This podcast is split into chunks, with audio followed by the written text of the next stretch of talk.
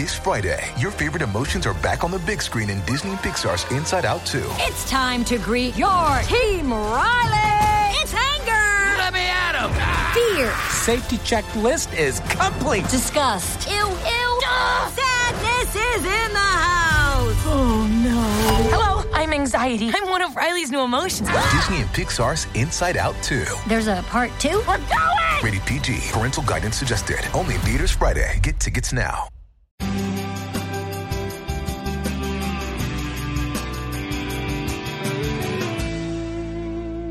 Hello, everyone. Welcome to New Books in Sociology, part of the New Books Network. I'm your host, Richard Ocejo, Associate Professor of Sociology at the City University of New York. And joining me today is Justin Gest, Assistant Professor of Public Policy at George Mason University and the author of The New Minority, White Working Class Politics in an Age of Immigration and Inequality, uh, a study about this group that has drifted to the margins of their societies and are transforming their country's politics. Justin, thank you so much for joining us today. My pleasure, Richard. Great. So I was wondering if you just quickly tell us a little bit about your, your own background, personal and professional. Sure. So I grew up in Los Angeles, California, and went to public schools my whole life until until I went to university. And uh, you know, Los Angeles public schools are are very diverse places that very much I think kind of paint the picture of the future of urban America. And um, I was always very sensitive to that diversity, to that um, to that to that very heterogeneous um, group of people that I grew up with and got to be friends with. And so it inspired me to pursue a career, uh, at least in the world of immigration, and in my case, studying it. Um, I'm also the son of a refugee. My dad was a refugee, um, and you know, so conscious of my own immigrant background. Um, however, the new minority, uh, as a book, represents what a lot of people I think thought was a departure they said, why is an immigration scholar studying white working class people? And, you know, for me, it was imperative that I do and that we learn more about this group of people because they are our usual subjects' primary antagonists. Uh, in many ways, uh, they are the sort of opposite pole of immigrant politics. They are the capital O other for immigrants in the United States, in Europe, and beyond. And so I thought that we had a very uncomplicated understanding of this group of people, uh, and uh, and wanted to to basically render it some greater nuance so we could better understand what's going on and how we can improve social cohesion and relationships inside of society. Cool. That's a great origin for for this project, and um, as you're implying here, the the white working class really used to be central to politics in the, well, in the countries that you study, the United States and the United Kingdom, while now the opposite is the case. And your, your goal in the book is to really understand, uh, white working class marginality and what you call the post-traumatic city. And you've chosen two such places, Youngstown in Ohio in the United States and East London in the UK as your cases. So tell us a little bit about this, this theory of marginality and about these settings, these post-traumatic cities. Yeah, I, I don't think that uh, Youngstown or East London in the UK are unique in their post traumatic status. I actually think that they represent two of many such cities uh, in the United States, in the United Kingdom, but also in Europe and elsewhere, Australia, Canada. These cities that were heavily reliant on single industries or single factories, even, uh, to power their economy and in many ways, that also defined their society and their social affairs and their political affairs as well. These kind of factory towns. Um, a lot of them basically became these post-apocalyptic shells of their former grandeur and glory uh, as the manufacturing era declined and gave way to this high technology, digital, uh, global economy and, and, and service sector based economy that we're experiencing right now. And uh, you know, in, in the case of Youngstown, Ohio, what made it so so attractive to me as a case was not only the rich industrial history uh, and collective bargaining history and uh, and and, and um, economic history of its steel production, um, but also the, the remarkable collapse, the remarkable, stunning fall from grace that it's experienced. It, it now leads the United States in concentrated poverty. In, in the case of East London, um, this was a different kind of, of, of, trauma that they experienced, one that was much more demographic uh, in nature. Youngstown changed demographically as it declined. It became uh, more heavily African American than white, but it wasn't because lots of black people moved into the city. It was simply that they didn't move out of the city as quickly as white people. In the case of London, in East London, um, a, a, rather homogeneously white working class area that was as industrialized as is Youngstown um, eventually was absorbed by Greater London, and the cheap housing out there eventually was um, uh, taken up by London's enormous amount of immigrants, whether they're from Eastern Europe, Sub-Saharan Africa, South Asia, or the or the Caribbean. Uh, people flocked to East London just like they flocked to Greater London. And so these were two interesting cases that offered a lot of similarity in their in their kind of uh, construction, uh, but actually um, responded and experienced the new economy very differently. One being absorbed by it and transformed by it, the other uh, being ruined by it. Yeah, and, and now many would scoff, I guess, uh, at least, uh, you know, up until the last year or so with the rise of Trump and Brexit.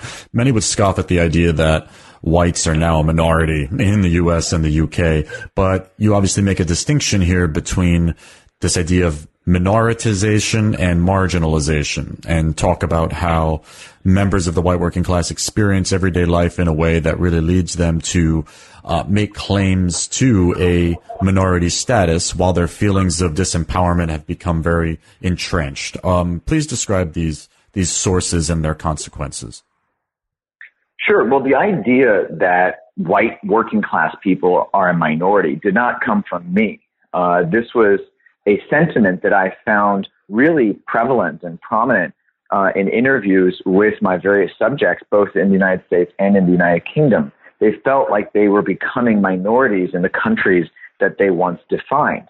And so I channeled that energy into the title, um, both because I knew that it would be provocative, but also because I thought that it, it also challenged us to reconsider well, what exactly do we mean by the word minority? is minority purely, is it contingent on race? Because if so, how good is a concept? How strong is a concept if it is only applicable to certain races or ethnicities of people? To me, minoritization is far more about a sense of power and a sense of advantage. And white working class people feel, and there a lot of, there's a lot of evidence to suggest that they have in fact been disempowered over the course of the last half century. And so for that reason, I thought that it was worth having this debate, worth having this argument about how we understand the, uh, what marginality and minoritization means, but also to bring attention, to draw attention to white working class people's alternative marginality and the way that they're experiencing the world, um, it, eh, both in the interest of understanding and having empathy for their plight and better understand the behavior that they display, but also their relationships with immigrants and people of color. Right. Now, to go to your cases, you focus on the areas of Barking and Dagenham in, in East London. And as you've said, this, these areas, they really went from being very tight knit and homogeneous to being more diverse, but without any kind of solid economic foundation. And you found how people feel, they feel displaced politically, they feel under threat in their own neighborhood. Uh, they feel alienated. And, you know, what they have to say is that they, they feel like they're being silenced, right? Yeah. I, I, and a lot of that stuff goes together, um, because, you know, there, there actually are physical markers of displacement throughout Barking and Dagenham. So Barking and Dagenham, when it was homogenous, there was this sense that you, you, everyone knew each other. You got jobs through personal networks and and you you know everyone was scratching each other's backs and, and there was a sense of cohesion and community there and now today there are these relics of where community uh, or at least the white working class community uh, used to be pubs have shut down at an enormously quick rate and they're they're kind of their their shelter their their the ruins of these pubs sit there and taunt residents about how good times once were working man's clubs uh, have closed down. The ones that remain are these sort of bastions of the past. Um, council housing and tower blocks are, are filled with immigrants where white working class people once lived, and people who associated certain residences with their friends and family uh, are reminded just how much their neighborhood has changed by simply, you know, remembering who the residents are now today. Um, and so, and then of course you can look at the schools as well. The schools are a picture, a demographic picture of what is to come for Barking and Dagenham. And again, it reinforces the demographic change that really irks a lot of the white working class people there. Um, but in terms of being silenced, Richard, the white working class people have lamented these changes for a long time, both crying, you know, crying out about uh, the economic change and also the social change. And they have felt consistently ignored, or if not shushed, by mainstream society and the and the elites that govern them. And so they don't just feel like the silent majority in the way that Trump and Nigel Farage in the United Kingdom has referred to them. They feel like the silenced majority. They feel like they have been muzzled by their leaders to shut down their sense of grievance, however legitimate or illegitimate we want to think it is. Yeah, and you have some really, really interesting examples and, and portraits of, of some of the people in in East London uh, to to really represent that silencing. Now, while East London though is about the politics of displacement, you say that Youngstown is about the politics of insecurity, particularly how residents have a, a, collective memory of the good old days, something we've been hearing a lot about in the U.S. And they really hold out hope for another large industry. Of course, it was steel for, for Youngstown in the 20th, 19th and 20th centuries coming to replace the, the, the lost large steel industry, but they're also very, uh, distrustful people and also very insecure, as you say, in many ways. Well, everything has been taken away from the residents of Youngstown, Ohio. Their prosperity economically, their political clout with unions and, you know, the visits from political leaders, the sense of consultation they once had, their social power as a, as a, which derived from their sense of authenticity and heritage and being that, that backbone of American labor and the American economy. Um, even domestically, the men in Youngstown, Ohio feel a sense of insecurity, a sense of loss over their status in the household because their wives are often now the breadwinners in the family. So there is this sense that everything has been taken away and that everything now is contingent. And that kind of instability is a contagion that spreads throughout white working class people's lives there. Their relationships become more contingent because their jobs are more contingent because their political system is become very contingent. And so it is this proliferating contagion throughout their society. But in terms of um, in, in terms of the, the nostalgia that has consumed Youngstown and much of the rest of the United States, it, that's something that actually transcends the Atlantic. Um, what I viewed in both cases, Richard, was this pervasive uh, nostalgia, that yearning for the good old days, that golden era um, that in many ways was really just constructed in the in the images of the past that people uh, built in their minds, peering backward through these rose-colored, rose-tinted lenses. Um, and so, you know, I think that the nostalgia is one of the most powerful motivators of politics right now, alongside with fear, and they go hand in hand because the nostalgia is a yearning for the past, and the fear, of course, refers to the future. Yes, and I think you have a great line in there about how I think it is a reference to Youngstown, but the people there they they can't seem to fathom a future that they haven't already experienced. It's always based on something that they uh, remember or think they remember in a romantic way from from the past. That's right. Now it's it's very easy, I think, to get really caught up in political discussions and headlines, especially in the 24 hour news cycle, the age of the internet and social media. But really halfway through the book, I think you really, uh, after explaining the contexts and you, you really restate the book's main objective, which is very noble. It's, it's very simply like what factors lead people from similar backgrounds and circumstances to engage the political system in different ways because you did find a very fascinating amount of variety in how they respond to these conditions. Yeah, that's exactly right. it, it, it, you know, white working class people do not all vote for the radical right. They do not all support Donald Trump. They do not all necessarily even engage politically. A lot of people abstain and sit out politics and throw their hands in the air and lament their their their disempowerment. And so, to really understand, um, and, and, so my goal was to really understand uh, why people made these different choices and what was driving people. Um, but certainly, the headlines, you know, th- that I was most interested in addressing was what was driving this group of people to vote for radical right candidates and parties. Um, and, and, of course, I think it's worth emphasizing, Richard, that you know this book. I started writing it back in 2011. Uh, you know, when Donald Trump was a reality TV star, and of course, the idea that Britain would leave the European Union was unheard of, un- unfathomable at the time. Uh, and so, you know, these politics, these radical right politics, emerged in the United States and the United Kingdom before my eyes as I was doing conducting the research. And so the impetus to better understand radicalization amongst white working class people grew more and more um, imperative as time went on. Yeah, absolutely. I think it must have been fascinating for you to to watch all this unfold as you were uh, studying this population. And I, I, think that the fascinating, yeah. terrifying, you know, it's, uh, it's right. all kind of intermingling. a big mix, yeah, of emotions there. I'm sure. Now, to me, the the heart of the book is the is chapters six and seven, where you describe the uh, political identities that people uh, acquire, as well as the uh, different behaviors they engage in. And you state at the beginning of chapter six, quote, that white working class people establish political identities in opposition to ethnic and racial minorities who might otherwise unite with white people as part of an important proletariat constituency. Close quote. And you also note that they also feel very estranged from their fellow whites, particularly from uh, elite whites.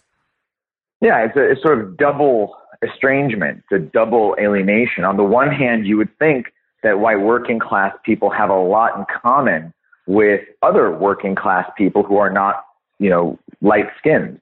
Uh, and in, in light of the um, the struggle that they under, that they go through in light of the uh, difficult immobility uh, of uh, of the European and North American economies right now, uh, in light of the the gaping and only growing uh, inequality. They have a lot in common. Uh, they can rally around each other's desires for workplace standards, for fair wages, um, for better schools, and that that a more equal playing field.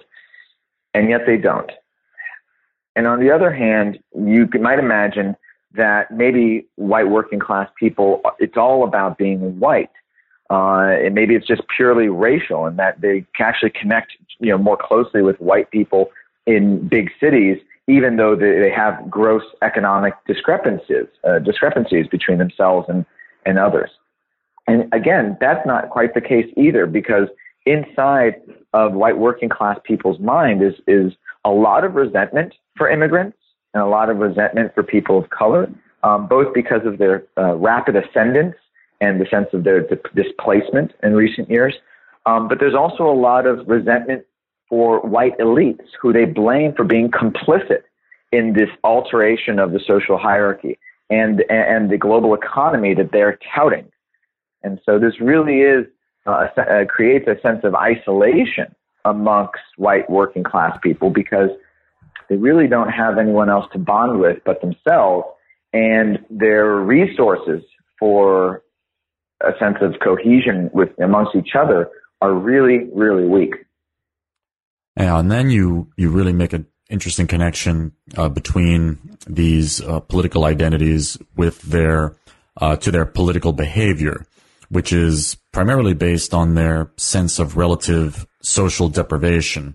So how do you see how they experience their their this social deprivation or their their lost social status? Well, one of the things I did when I was conducting interviews in the field uh, was I would draw a set of concentric circles on my notepad for each interviewee, and I would explain to them, and you know, it looks like a bullseye, and I would explain to each of them that imagine that this is a sort of model of their society where the people in the bullseye, people in the center, uh, are the most central. They're the most uh, influential. They're the most important people.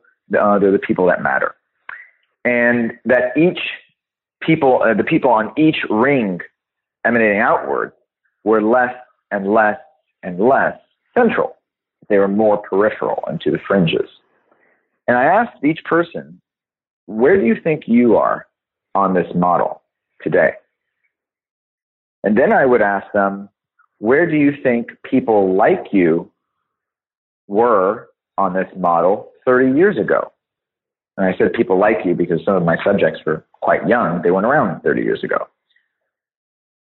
And then I would ask, who occupies these other rings? Who is filling the space here? Where are immigrants? Where are Latinos? Where are black people? Where are Muslims in this social model? And I translated that into the survey research that accompanied the qualitative research uh, in this book. And I asked the same questions to representative samples of white adults in the United States and also in the United Kingdom. And what I found was remarkable in the power of, first off, in the extent that white people, uh, particularly white working class people, sensed a, a lost uh, status in their society. But what was also interesting was how this was clearly correlated with uh, the allure of radical right parties and candidates. It was most powerful in the United Kingdom, actually. The UKIP voters, um, the evidence was stunningly strong uh, that one of the principal, probably the principal driver of UKIP support, the United Kingdom Independence Party, um, which is the party that drove Brexit, but also the far right bastion uh, in, in the UK right now. That was driven precisely by the sense of lost status. Now, of course, I also look at political deprivation uh, as well, and, and I find that in both the United States and the United Kingdom, but and, and especially I would say in the United States, that political deprivation also uh, was strongly correlated with support for the radical right. Um, and by political deprivation, I, I had two measures. One, uh, where we asked people, how much do you do politicians care about you today? And then I asked, how much did politicians care about people like you 30 years ago? And I would also ask people, um, how, how much power do you think people like you have today? And how much power do people, did people like you have 30 years ago? And again, the discrepancy, the deprivation between the way the world is today and the way the world used to be is what was driving a lot of these politics uh, in, in, in my conclusion. And I refer to that deprivation as nostalgic deprivation. Because, you know, Richard, up until now, when we think about deprivation, we think of relative deprivation, which refers to differences in the way the world is and the way the world should be, the way the world ought to be.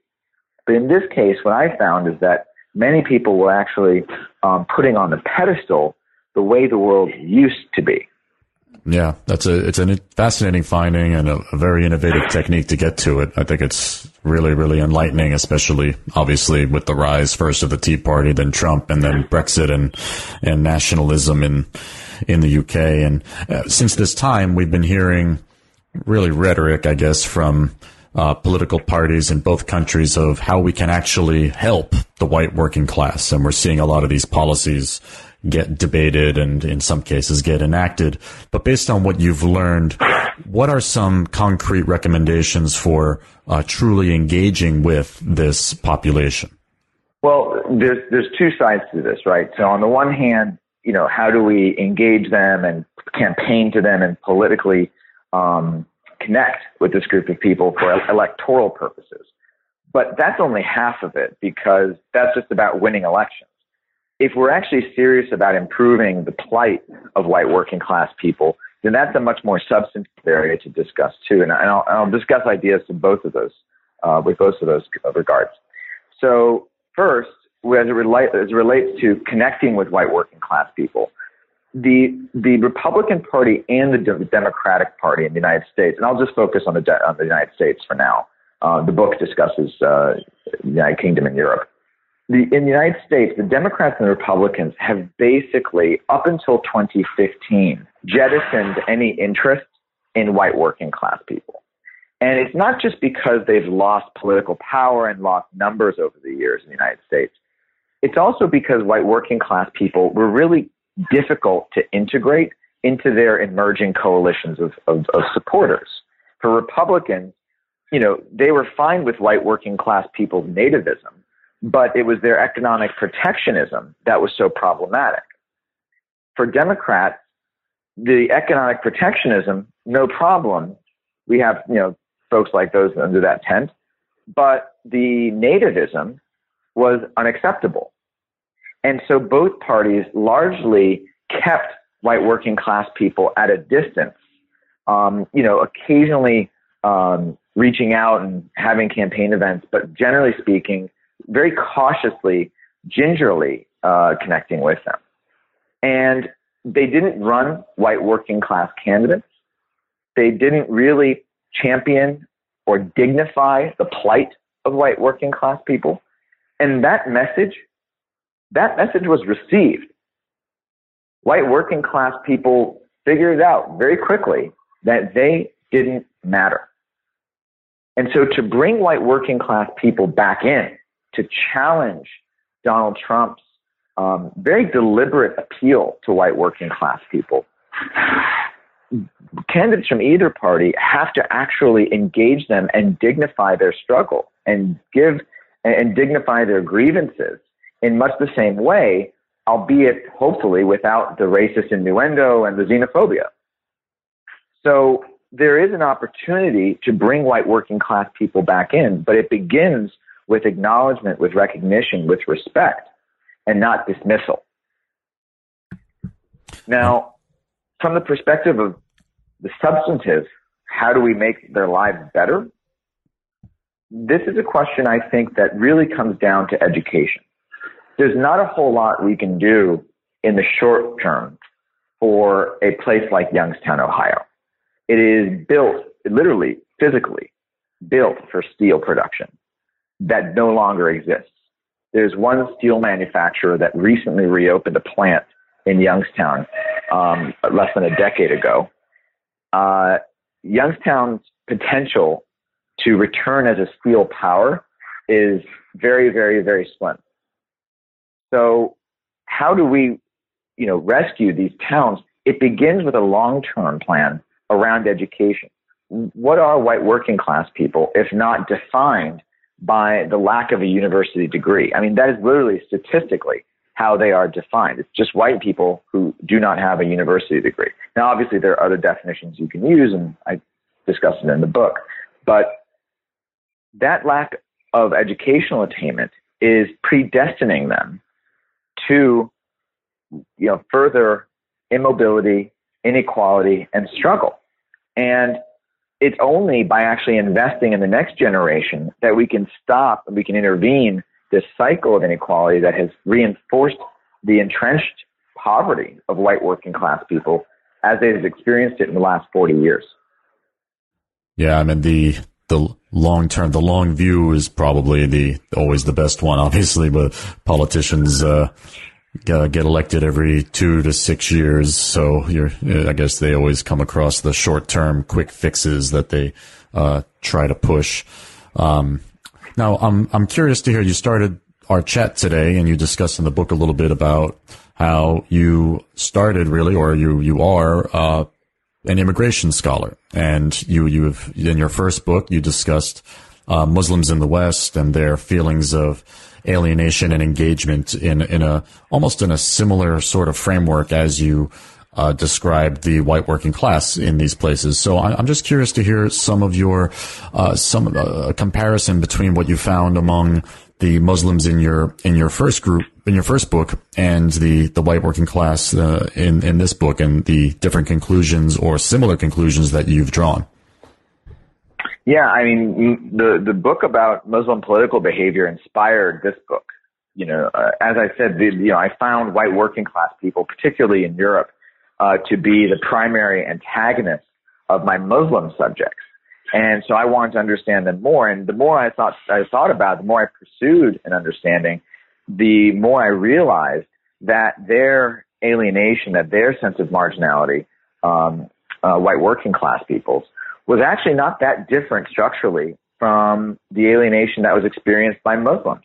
Now, clearly, you know, they, they're experiencing it in, in different ways, um, uh, in terms of their lifestyles, right? So, you know, Muslims being an out group and Muslims, um, uh, being interested in, in a civil rights perspective.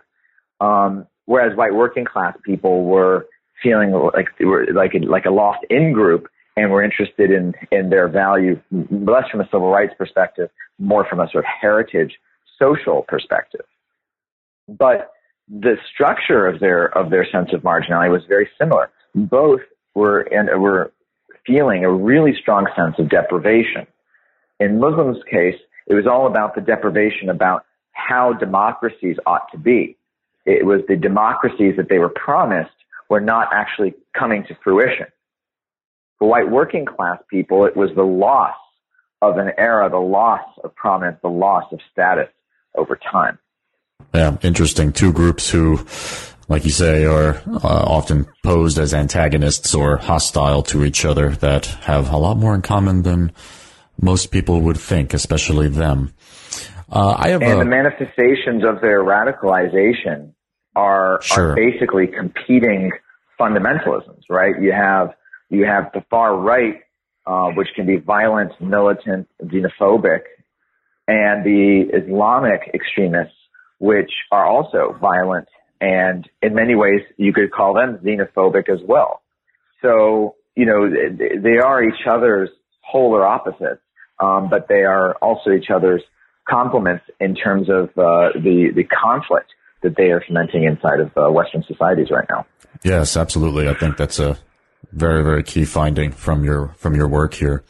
Uh, I have a methodological question. So a lot of there's some really great stories in here, some great backgrounds of the the people and the places that you focused on. So, and you you largely did interviews for for this project, uh, and I believe you were in these places for I think three months or so in each place. Uh, correct me if I'm wrong.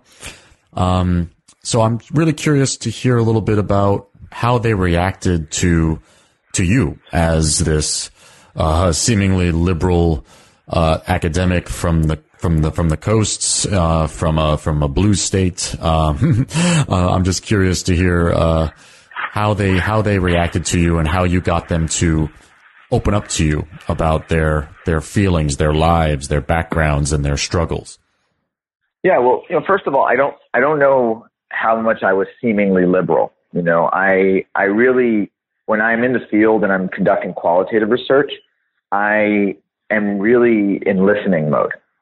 And it's it's it's not about me, it's about my subjects. And so I do everything in my power when I'm in the field to deflect any attention on me and shine the spotlight back onto the people who I care about. So I really tried to um, to minimize any time discussing who I was, um, and uh, and I think that was that was pretty effective. Um, but in some cases, it's inevitable that that's going to come up. You know, when I was in the United Kingdom, I have an American accent. Uh, it's pretty obvious.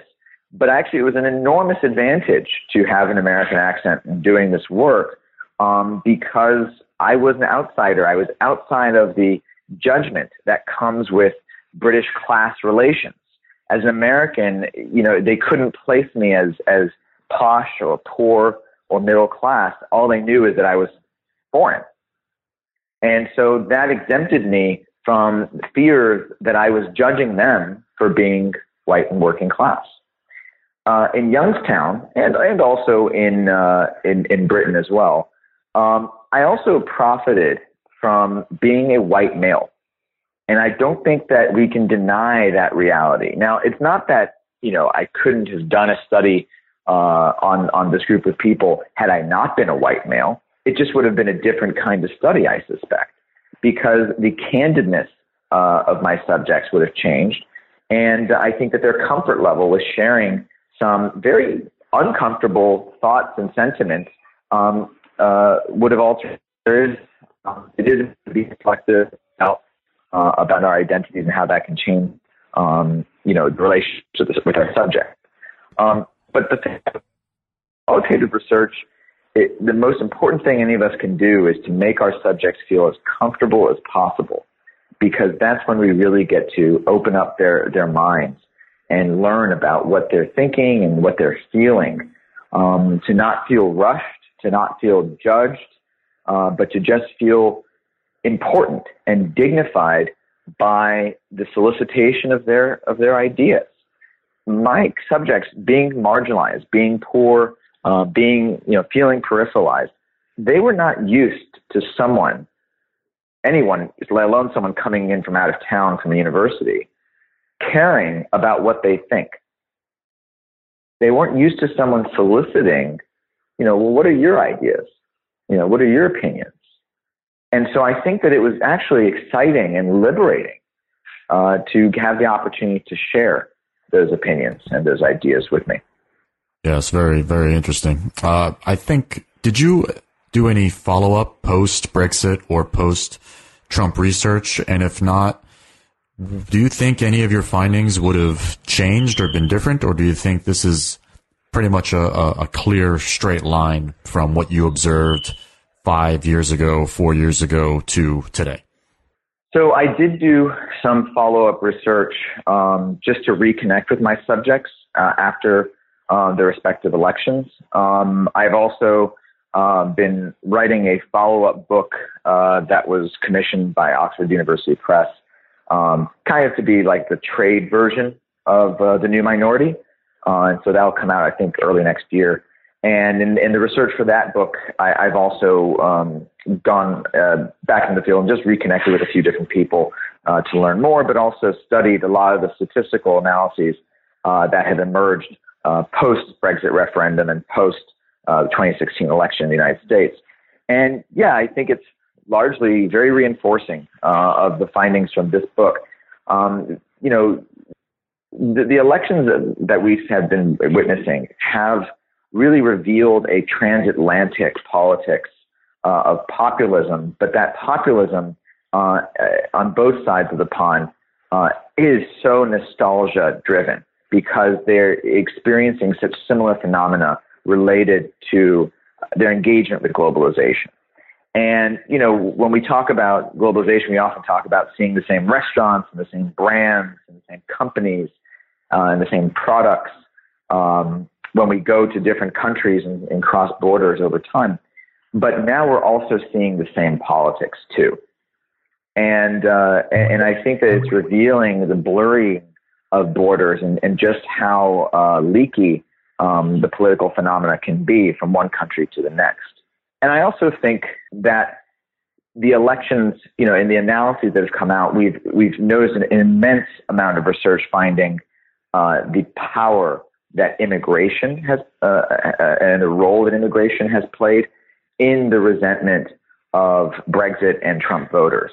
Uh, almost all analyses that I have uh, read point to uh, just how correlated uh, support for, for, the radical right and these measures um, were with a sense of either racial resentment or desire to deport immigrants or a, a desire to halt immigration.